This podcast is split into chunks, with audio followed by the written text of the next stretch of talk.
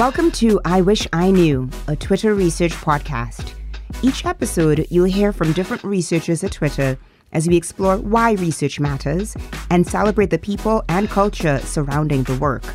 Research is the spark that ignites countless insights, ideas, and solutions. It connects us to the humanity on the platform in deeply empathetic and inspiring ways, and it helps us better serve the public conversation. So we hope you'll join along and tweet us your questions at Twitter Research.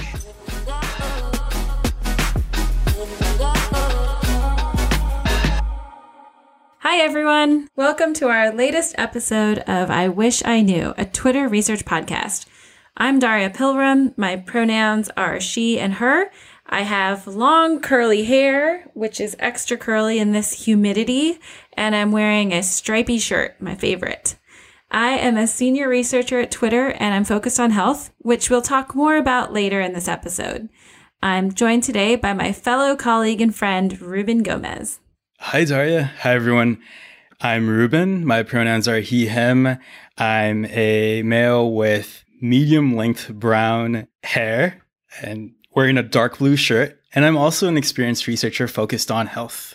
In this episode, we're going to be talking about our very nonlinear paths into research at Twitter. We will both share about what we do here now, how we got here, and how you can build your own career in research. But before we kick it off, just a quick note Ruben and I are hosting this episode. But also, there are so many amazing, brilliant, and talented researchers on our teams that they will be sharing their experiences in future episodes. Nowadays, Twitter is working in a very decentralized way. We can work from almost anywhere in the world. So I'm wondering where this podcast finds you, Darya. That's a great question. Thanks to our new policies, I was able to move from San Francisco to Nashville, Tennessee. It is very dark and stormy, but 85 degrees, hence the crazy curly hair. What about you, Ruben? I'm in San Francisco and it feels like it's 85 degrees, but it's quite lovely out and a change of pace between the fog. So, before we dive into today's topic, let's give our listeners more of a background on what we do at Twitter and how we ended up here. So, I'm an experienced researcher on the health team. I'm specifically focused on researching how we can make Twitter more safe. My research explores how we might encourage and incentivize healthy experiences on Twitter. And before joining Twitter, I was a consultant for multiple startups in the States and abroad. At one of the startups, we were experiencing some slightly irregular activity that I noticed on our performance dashboards. This was an event that piqued my interest, and I dove in and began to investigate why and how this event was happening. Fortunately and unfortunately, that research led me down a rabbit hole, uncovering more about online abuse and uh, how it was proliferating on the platform that we were building. I became extremely interested in this research area, so much so that I began to read published work on the topic and sought out companies that I felt were addressing this problem at a much larger scale. I chose research as a career because research as a practice allows you to interrogate problems it allows you to find answers to problems that you and perhaps your organization or institution are the most interested in. So I'm really curious, Darya, what led you to do research? Tell the listeners why you chose research as a career. That is a really interesting question. I would say in my past life, I kept trying to move away from research and then finding my way back into it. And I think that's because, similar to your experience, research became for me a very neutral platform to talk about some really tricky issues that I was involved in. And I discovered that I was just really good at listening to people and then mapping out really complex issues and systems. And so that skill set fit well with where research teams were at the time. And so I just kept finding these niche areas to study. And then in the study of those areas, found more unique pathways to apply what I was learning. So in my past life, I was embedded on a Navy ship at sea twice for six months each in South America and Southeast Asia, followed by a year in Afghanistan and eventually a year in Mogadishu, Somalia, with the US mission there. And in each of these experiences, I was developing a deeper interest in how various groups and networks operate and ways that I could surface insights quick enough to affect operations at the time when I was embedded with the military and eventually policies when I was doing some work at the Pentagon and with the State Department. And then I decided to transition into tech. And because there was a role called researcher, it was a natural way to make that transition. Although showing up for interviews and trying to showcase a portfolio of work that had been previously pretty classified was really tricky. And So I really had to drive home my natural curiosity about humans and really needed to understand better what the role of user research was and how we could use that to affect, in this case, products and policies. My inaugural job actually didn't bring me home. It took me to 17 countries and 43 cities, and I basically lived out of a suitcase for those 18 months. And then after almost two years in tech, I had gotten this fellowship in Europe.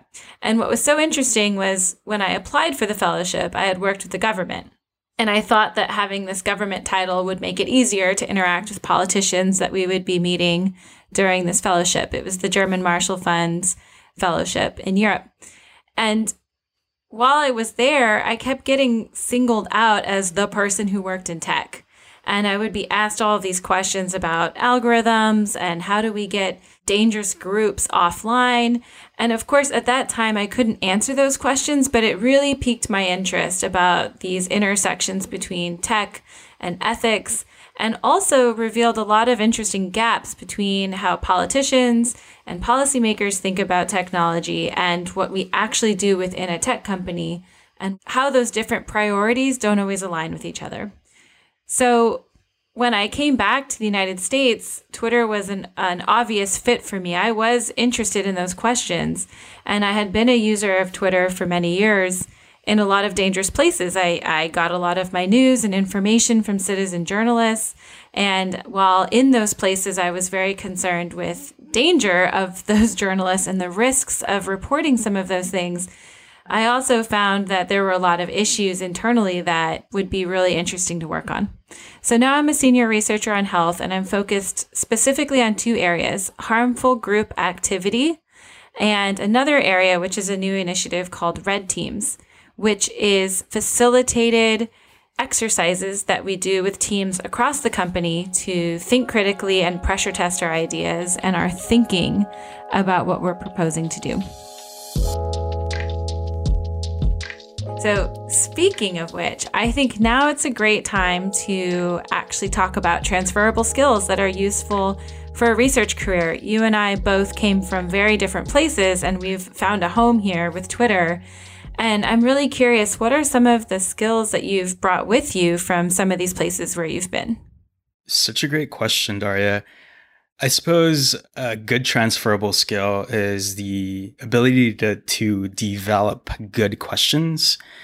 It's it's very difficult to develop a good question, good research question. But I think it's a very important transferable skill to bring to Twitter or to any organization or institution or endeavor that you choose to join, because developing good questions are probably the most important aspect to being a good researcher. It involves listening to, to your stakeholders, listening to your organization or institution, your partners, your users or customers, and definitely listening to the environment, both locally and globally. Definitely. I would put stakeholder mapping at the top of my list and also the ability to map out really complex systems and to zoom out from the problem as given to us. And the reason I brought these two up, you know, first of all, at Twitter, especially in this distributed world, I have found that there are often numerous teams which have a lot of the same questions and we're all working in silos and there weren't many mechanisms to bring all these folks together and rally around a core problem area which is why i started the red team program as a mechanism to do that to bring folks together and really map out all of the stakeholders who really care about a problem and what resources they have to address the problem. And this has been very surprising because sometimes we have a product or engineering solution, but in other cases, it's a communications technique that we need to adapt. And oftentimes, these teams don't know about each other until they're actively working on something or launching something. So I think stakeholder mapping is just very critical for understanding, especially your internal teams and beginning the process of networking so that you can really provide a comprehensive overview of what the problem is and what resources we might have to solve that problem. And of course, outside of the company, it's important to understand stakeholders from the perspective of various users. You need to understand these different perspectives and how the same technology being developed in one area is going to impact or be impacted by cultural issues and economic issues and political issues in those different places. Understanding how all those players and dimensions interact with each other can be very useful in avoiding what I might call strategic surprise when something new launches. The other thing is I'm constantly looking at how to update my skills. So, you know, getting a foot in the door to do research in tech can be really tricky business, and it's not always very straightforward. And a book that I'm thinking of is What Got You Here Won't Get You There. I don't know if you've ever heard of that book. I have. I think you've recommended to me in the past. I have Marshall Goldsmith. I think that's really important too, because as we begin talking about what transition might require for coming into research, it's important to know that the skills that might have gotten you here to a tipping point of making a decision to move into research may not get you there, meaning you might have the best methodologies and this solid track record of good research and good reporting and good presentations. But once you get into a company like Twitter, it's also about being able to work with your cross functional partners and understanding how to actually coordinate, especially in this distributed world. And that's not always so straightforward. So, those softer skills are just as important as some of the harder skills of research and methodology. Definitely agree with you on that, Darya. So maybe, Ruben, we can share with our listeners a little bit about our experience of transitioning into research at a tech company and what that experience was like for us and how to make it smooth for others who want to come along. One of the most important things to learn as a researcher is to learn about your team or your organization's product development process. So at Twitter, we have our own product development process. We call it something specific. We have specific steps that we take all the way to feature launch. And one of the most important elements of any product development process is the discovery phase. This happens early on. It's the very first thing you would do as a researcher when starting a new project.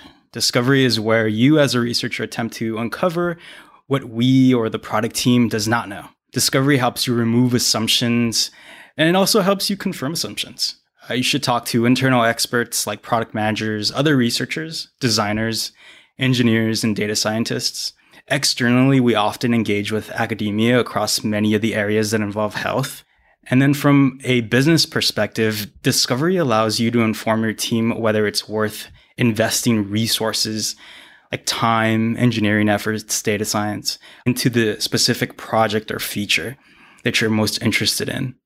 I'm glad you brought up that process. It's an area I did not know about before I joined tech, but it's not the only process that's important. So I think in addition to products, we also have robust communications plans. We have get to market plans, like how we're actually going to launch the product in these different markets. And also, we have to think about on the safety side, especially reporting and policies and enforcement of those policies. And so I would say at Twitter, I've had to learn how all of these other processes are also going on simultaneous to that product cycle. Another area that can help with transition is keeping these sort of dueling priorities in balance. Like you want to hit the ground running and you want to provide good insights that are informing decisions and informing products. But at the same time, we're not a service organization. Research has a responsibility for understanding the bigger picture and for providing to our stakeholders the real issues and the ground truth as we understand it from the perspective of our users and from academic partners that we work with and other nuggets of information that we're gleaning from the external world, as well as deep diving with our partners on data science and other teams internally. And so I think another aspect of transition that can really help folks when they're considering research is how to balance the doing of the research at a very tactical level with maintaining this you know 35,000 foot view of the problem and balancing out how we translate those insights into actionable outcomes that's pretty difficult to do and i think for folks who see the word research just keeping in mind that the doing of the research is just one component of success in a job like this. So, Ruben, I'm actually really curious. What is one piece of advice you wish you had learned sooner in your research career? That's such a great question. I would say that research is as much about the process of performing the actual research as much as it's about co owning the actual implementation of your research. And what I mean by that is, is research is always on. From the beginning of any project or idea all the way to the very end, and then back around again across the entire product life cycle. And this means developing close relationships with your stakeholders to see your research through all the way to implementation. And for me, it's it's an important opportunity to learn with your stakeholders, to build trust and to own the results. And I really think that that's an extremely important thing that all researchers should keep in mind as they begin to pursue their research career or iterate on an existing career or continue to develop themselves. What about you, Darya? What do you wish you've learned sooner? Actually, that's a really hard one to follow up, Ruben, because you're so right. You know, I think when we think about research, it's you do all of this research and synthesis and analysis, you get it down in a report, you share the report, and nobody's reading the report.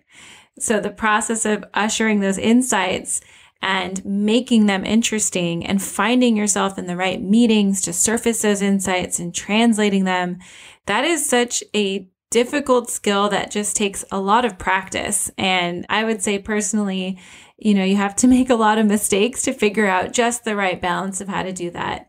Another couple things I would share with folks, you know, stick to what's interesting. If you're working on projects that you're really truly dedicated to, you will draw people into that area of interest. You will build communities of practice and you will navigate to folks across the organization who care deeply about those issues with you. And that's been super helpful at Twitter when surfacing information that can be uncomfortable to hear. And finally, along those lines, I think it's really important to create safe space for alternative views. Again, not to hone in on this point too much, but I think that's really the power of red teams. We're really creating a safe space for concerns to come up and for new ideas to be raised by folks who may not always have had a seat at the table. And being able to do that as a researcher really demonstrates to other teams that we are here to be partners. We want to be thought partners and we also want to elevate good thoughts that are coming from people all across the company. That's the advice that I think would would be really helpful here. So, in every episode of I Wish I Knew, we want to answer questions that we come across within our at Twitter research handle. So today we're going to tackle a fun recruiting question that's pretty evergreen in our field. And that question is How do I stand out in an interview for a research position at a company like Twitter? Darya, how would you answer that question? Oh, Ruben, I'm so glad that's our question. I mean, I would say come in ready to discuss an issue that you really care about and be able to discuss how it relates to the platform and the technology that you're interested in working on.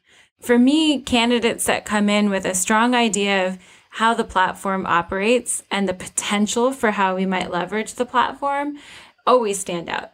I think also, you know, again, being a systems thinker, I'm always really appreciative of folks who can talk about the broader systems at play Who's involved? Who are the winners and losers of these ideas? Can you define whether this is actually a product or design or policy or enforcement issue? And then talk us through how you would structure your efforts. Who would you seek to meet with? What stakeholders do you need to bring along the learning journey with you? What questions would you prioritize? We want to understand how you think, not just what you think. And in this case, that means being open to creative ideas for how you'd approach a particular issue area. That's very thoughtful, Darya. I completely agree with you. For me, I'd say come in with a question or a set of questions that you'd like to answer that are related to the role that you're interviewing for. Whatever role on the research team, whatever level, I should say.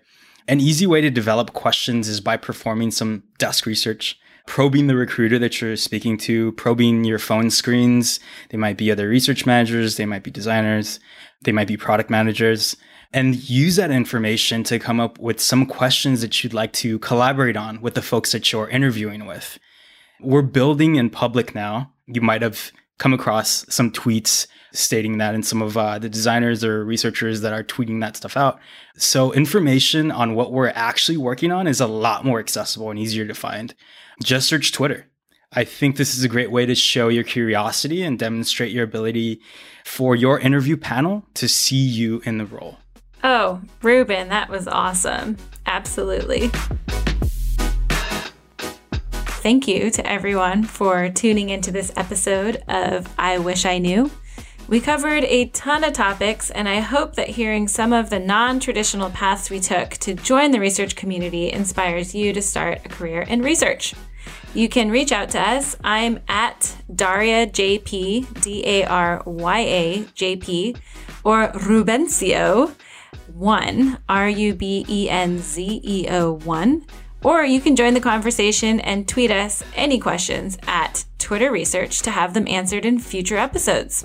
Yeah, this has been fun. We'll have new episodes coming soon, so please subscribe on your favorite podcast platform so you don't miss out. Thanks so much, everyone. Thank you.